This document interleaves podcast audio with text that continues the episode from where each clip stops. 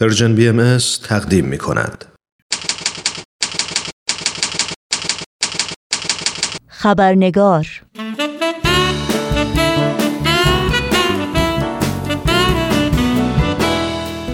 با خوش آمد به شما دوستان و دوستداران خبرنگار نوشین آگاهی هستم و خبرنگار این چهار شنبه رو تقدیم می کنم.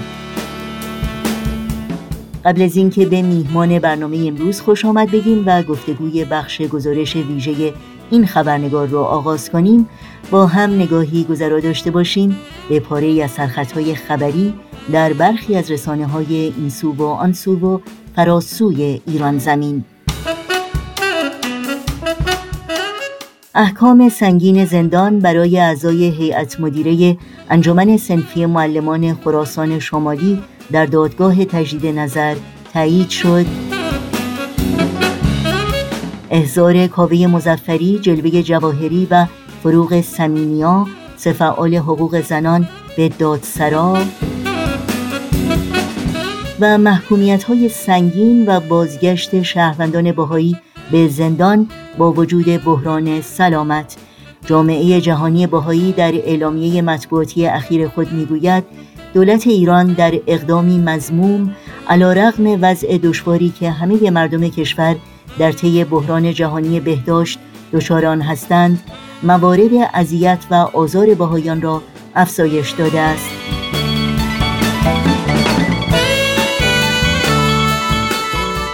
و اینها از جمله سرخطهای خبری برخی از رسانه ها در روزهای اخیر بودند.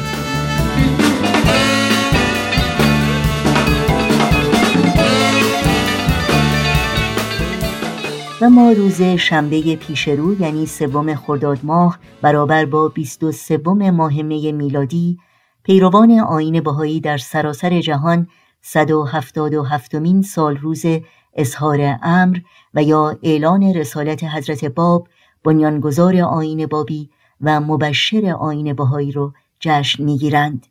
رسالتی که 177 سال پیش یعنی در نیمه قرن 19 میلادی جنبش عظیمی رو به همراه داشت که به سرعت فرای مرزهای ایران گسترش یافت و قلوب میلیون ها تن از مردم جهان رو تسخیر کرد. رسالتی که ظهور پیامبری عظیم یعنی حضرت بهاءالله بنیانگذار آین بهایی رو بشارت داد که با تأسیس دیانتی نوین و تمدنی جهانی آرمانهای دیرینه صلح و یگانگی و عدالت و برابری نوع بشر رو بر روی زمین گسترده خواهد کرد. در طی اولین سالهای جنبش بابی هزاران نفر از پیروان این آین به شنیترین وجه به قتل رسیدند که اکثر آنان از فرهیختگان اندیشمندان عالمان و عارفان زمان خود بودند. اما اهمیت ظهور حضرت باب چه بود؟ چرا پیام او با مخالفت شدید روحانیون و حکومت وقت مواجه شد؟ و قیام سید باب چه تأثیری بر جامعه ایران گذاشت و چه تغییرات و ثمراتی رو به همراه داشت؟ پاره ای از پرسش هایی که در خبرنگار امروز و خبرنگار هفته آینده با دکتر سهراب کوروش در میون خواهیم گذاشت. در خصوص معرفی دکتر سهراب کوروش و دستاوردهای برجسته آکادمی و پژوهشی او به این مختصر بسنده می کنیم که دکتر سهراب کوروش همکنون معاون رئیس کل و دانشمند ارشد یک شرکت مشاوره محیط زیست در ایالت تگزاس در آمریکا هستند و تدریس در دانشگاه های پزشکی، کارشناسی ارشد روانشناسی، مهندسی مکانیک و کارشناسی ارشد در مهندسی هوافضا و دکترا در رشته حقوق محیط زیست بخش کوچکی از کارنامه درخشان علمی و پیشینه حرفه اوست. با هم به آقای دکتر سهراب کوروش از دوستان قدیمی رادیو پیام دوست خوش آمد میگیم و گفتگوی امروز رو آغاز می‌کنیم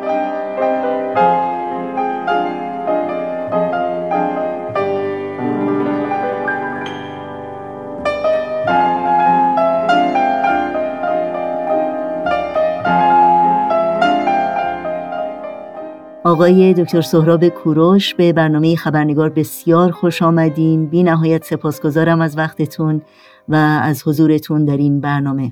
خیلی از دعوت شما برای شرکت در این برنامه متشکرم و درود و سپاس خود را به شنوندگان عزیزی که به ما در این برنامه پیوستند تقدیم می کنم.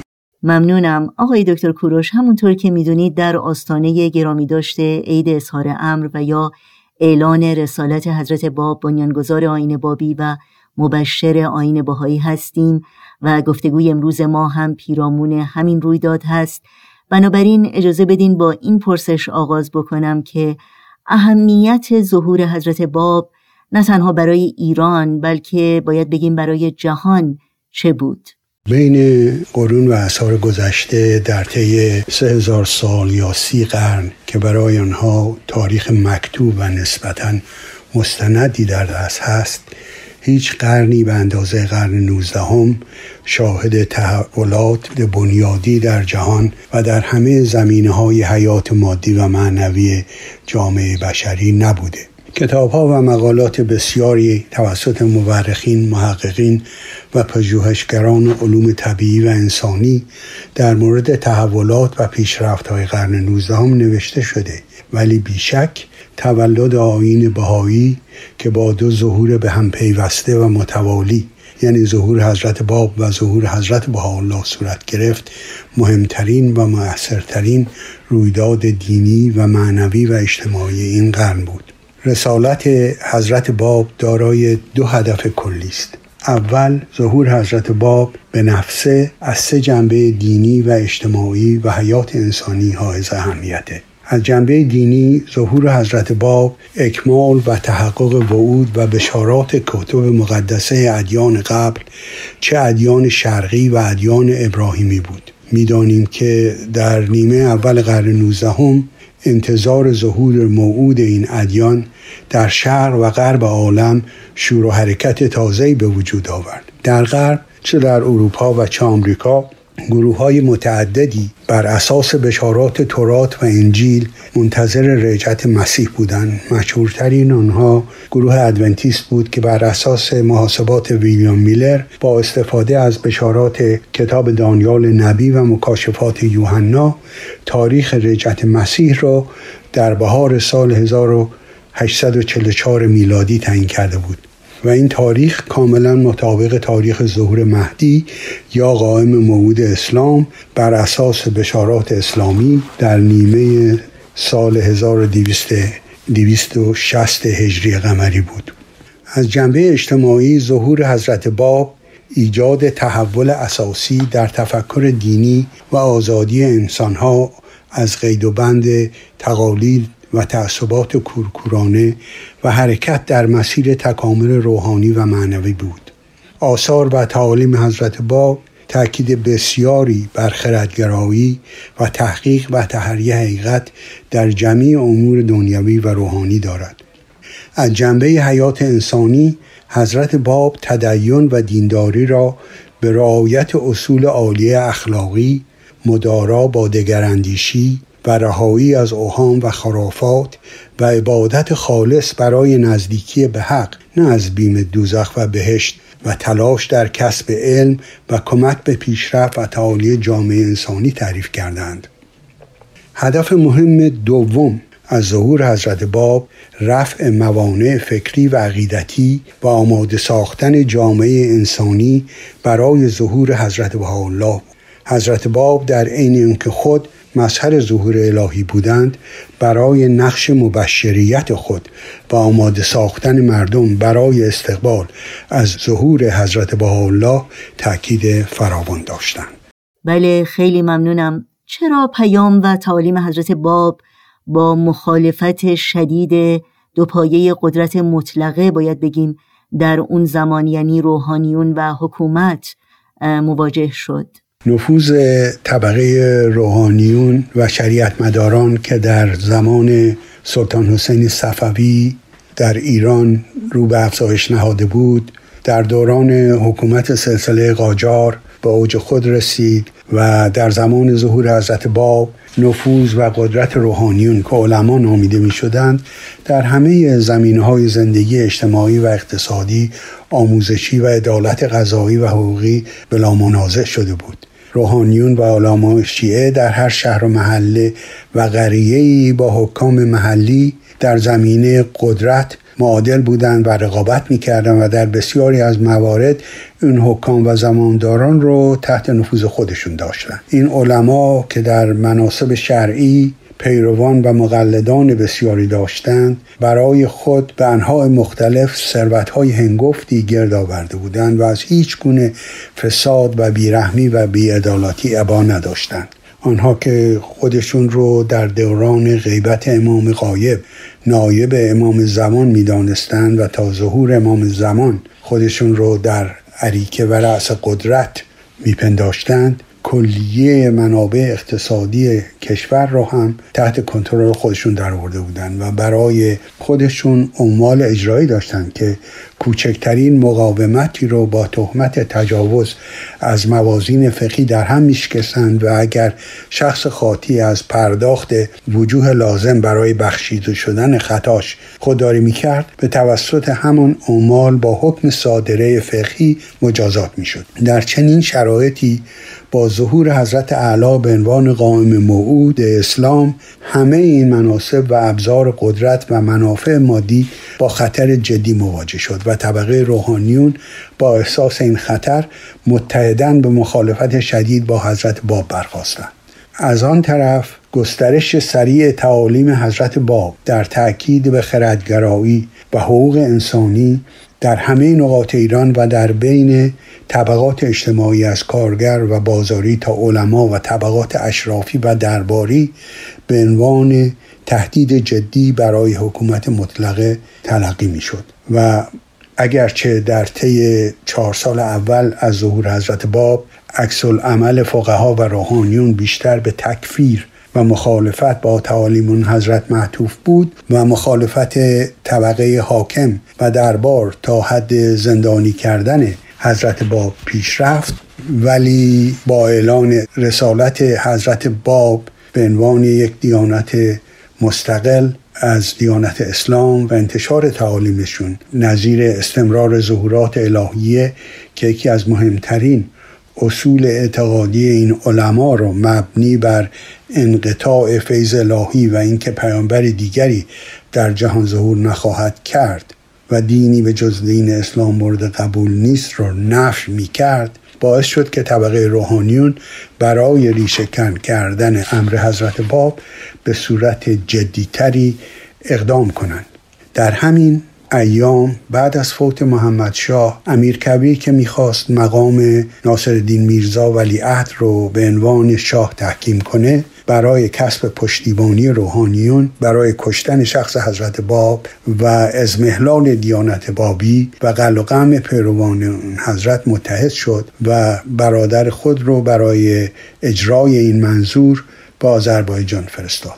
پس از شهادت معجزاسای حضرت باب به این اکتفا نکرد و با قوای دولتی به جنگ پیروان اون حضرت که از طبقه مردم عادی و تجار و روحانیون بودن رفت و در سرتاسر سر ایران ده هزار نفر از پیروان اون حضرت رو به نحو بیرحمانه نابود کرد.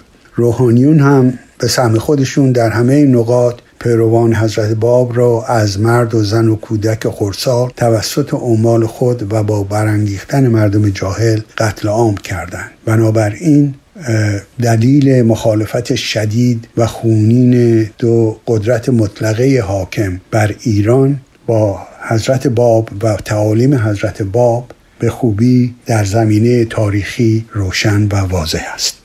خب ما می‌دونیم که امر حضرت باب و تعالیم او در ایران به سرعت گسترش پیدا کرد.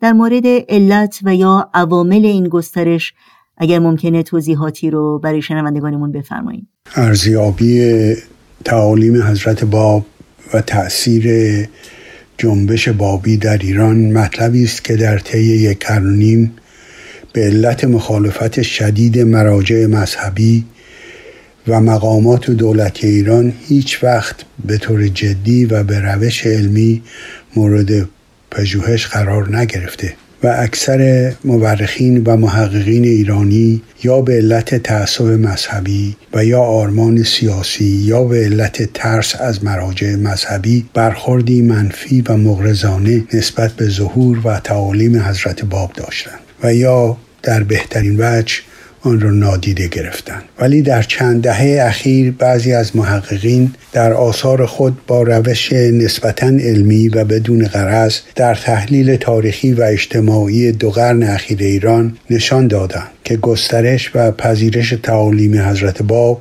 حرکت جدیدی در جامعه ایران به وجود آورد. بقیده بعضی از این محققین تاریخ اجتماعی ایران نهضت بابی محرک غلبه بر ساختار قرون وسطایی و مشوق مردم برای ایجاد حکومت دموکراسی و فضای باز فکری شد که خود یکی از عوامل مهم انقلاب مشروطه در ایران بود.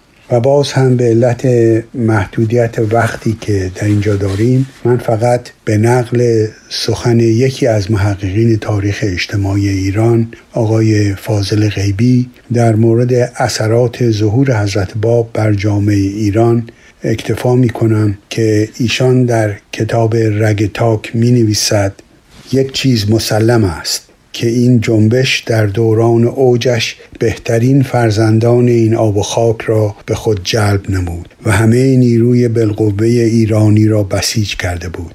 در آستانه تحولات تاریخی جهان برآمدن جنبشی که از هر لحاظ در مقایسه با جنبش های ترقی جویانه کشورهای پیشرفته سربلند است. همو اضافه می‌کنه که در کوشش برای جمعبندی جنبش بابی و نقش تعیین کننده ای که در جریانات بعدی اجتماعی ایران بازی نمود می توان گفت که مردان و زنانی به پا خواستند تا مردم ایران را در آستانه ورود به دوران نوین از بار توانفرسایی که هزار سال بر دوششان سنگینی کرده بود رهایی دهند. مردان و زنانی دقیقا برآمده از بطن این جامعه به کاری دست زدند که در پایان قرن بیستم هنوز هم اولین شرط ورود ایران به شاه راه پیشرفت و ترقی است. بیشک قرار دادن جنبش بابی بر تارک جنبش های مردمی و آزادی خواهان ایران کمترین ارجی است که می‌توان برای این جنبش قائل شد.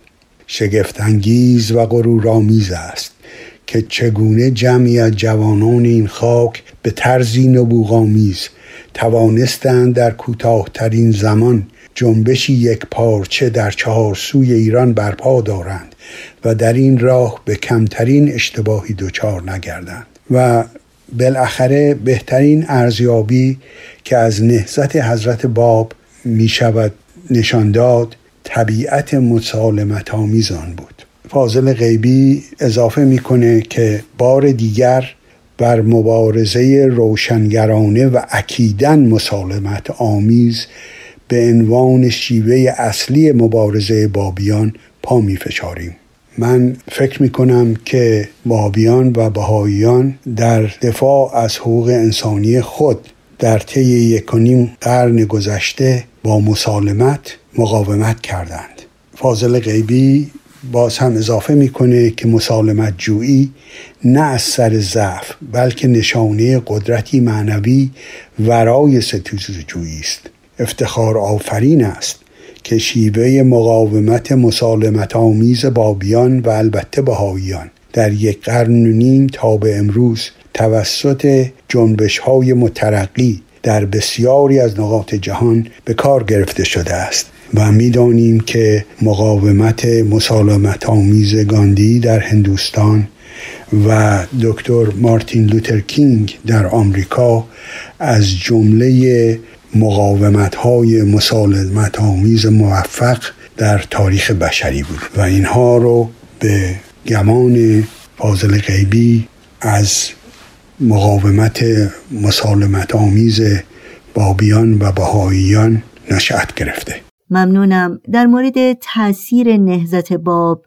بر جامعه ایران از شما بپرسم و اینکه چه تغییراتی رو در جامعه این جنبش به وجود آورد؟ همونطور که اشاره کردیم ظهور حضرت باب موجب انقلاب فکری و تحول عمیق و اساسی در دیدگاه های مذهبی و اجتماعی جامعه ایران شد. این تعالیم جدید روحانی و اجتماعی و اخلاقی که در آثار و کتب و الواح حضرت باب انتشار یافت سنت های خرافی و انجماد فکری و فقهی حاکم بر جامعه ایران رو به چالش کشید و جمع کثیری از مردمی رو که از خفقان اجتماعی و مذهبی به جان آمده بودند به خود جلب کرد. از جمله این تغییرات و تحولات نواندیشی و خردگرایی در تفکر دینی بود و من در اینجا فقط به صورت مختصر بعضی از این اصول و تعالیم رو نام می‌برم. یکی از این تعالیم لغو مرجعیت مذهبی بود زیرا ظهور حضرت باب تلیعه ورود جامعه انسانی به عصر بلوغ بود که در آن هر فرد انسان مسئول سرنوشت روحانی خودش است و احتیاجی به تقلید از انسان دیگری ندارد. آموزه مهم و اساسی دیگر همونطور که قبلا ذکر کردیم مفهوم استمرار ظهورات الهی است و این در واقع مفهوم تحرک و تکامل روحانی در مقابله با ایستایی و تحجر روحانی است. حضرت باب می آموزند که همه ادیان بخشی از یک جریان تکامل روحانی هستند و همه پیامبران به عنوان مربیان روحانی واسطه وصول فیض الهی به جامعه بشری هستند و این تداوم فیض الهی هرگز منقطع نخواهد شد. این آموزه که فیض الهی موجب ترقی و سیر تکامل مدنیت جامعه بشری است خط بطلان بر مفهوم خاتمیت و انقطاع فیض الهی و انجماد ترقی روحانی کشید. آموزه دیگر تشویق به تحصیل علوم و بهره برداری از صنایع و خدمت به پیشرفت اجتماعی و خردگرایی است که حاصل آن ترک افکار خرافی نظیر مفاهیم غیر اقلانی در مورد روز قیامت و ساختار بهشت و جهنم و برعکس توضیح مفهوم صحیح این مفاهیم هماهنگ با علم و عقل سلیم است. آموزه دیگری رفع محدودیت های حاکم بر زنان و برابری حقوق آنان با مردان که کاربرد این آموزه به صورت عملی و با نهایت وضوح با اقدام شجاعانه و انقلابی برداشتن هجاب به وسیله حضرت طاهره در اجتماع بدشت به انجام رسید و پس از آن با آموزش زنان و مشارکت آنان در کلیه سطوح اجتماعی عملا ادامه یافت. آموزه دیگر برابری انسان هاست که با نفی و از بین بردن طبقه روحانی ملا و کشیش و مفهوم مجتهد و مقلد و نحی استفاده از منبر صورت گرفت. آموزه های مهم دیگری هم در زمینه اخلاقیات نحی از خشونت نفی تحمیل دین نفی تکفیر افراد دیگر و لطافت و نظافت و خدمت به جامعه بشری اینها همه از آموزه های مهم دیگری هستند که حضرت باب در آثار خودشون اونها رو بیان کردند. این به طور کلی در این وقت محدودی که ما داریم یک لیست محدودی از آموزه ها و تعالیم حضرت باب بود که موجب گسترش این تعالیم به سرعت در جامعه ایران شد. سپاسگزارم آقای دکتر سهراب کوروش از وقتتون و از صحبتهای بسیار ارزندهی که با ما و شنوندگان برنامه خبرنگار سهیم شدید. البته جای خوشحالی است که در هفته آینده هم شما رو در این برنامه خواهیم داشت و این گفتگو رو ادامه خواهیم داد. ضمنا پیشا پیش عید اظهار امر حضرت باب رو به شما تبریک میگم. من هم متقابلا ساروز سطح حضرت باب را به شما و شنوندگان عزیز این برنامه تبریک عرض می کنم از فرصت گفتگو با شما و شنوندگان برنامه شما سپاس گذارم ما به دنبال سهر می گردیم ما به دنبال سهر می گردیم دست در دست نسیم. دل من غرق بهار. ما به دنبال سهر میگردیم.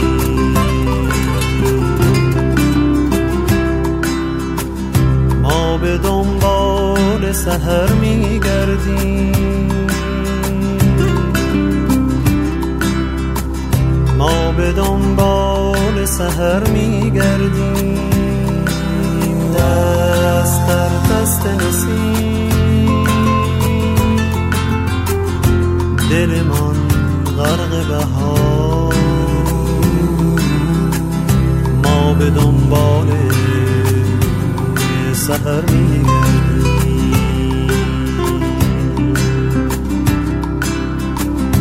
هر کجا نوری باید آنجا را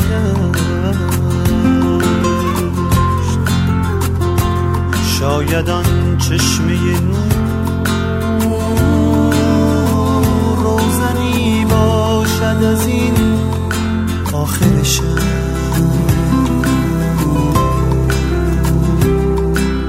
رو به سهرگاهی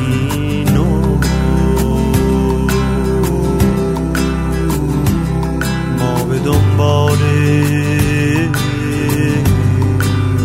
سهر میگردیم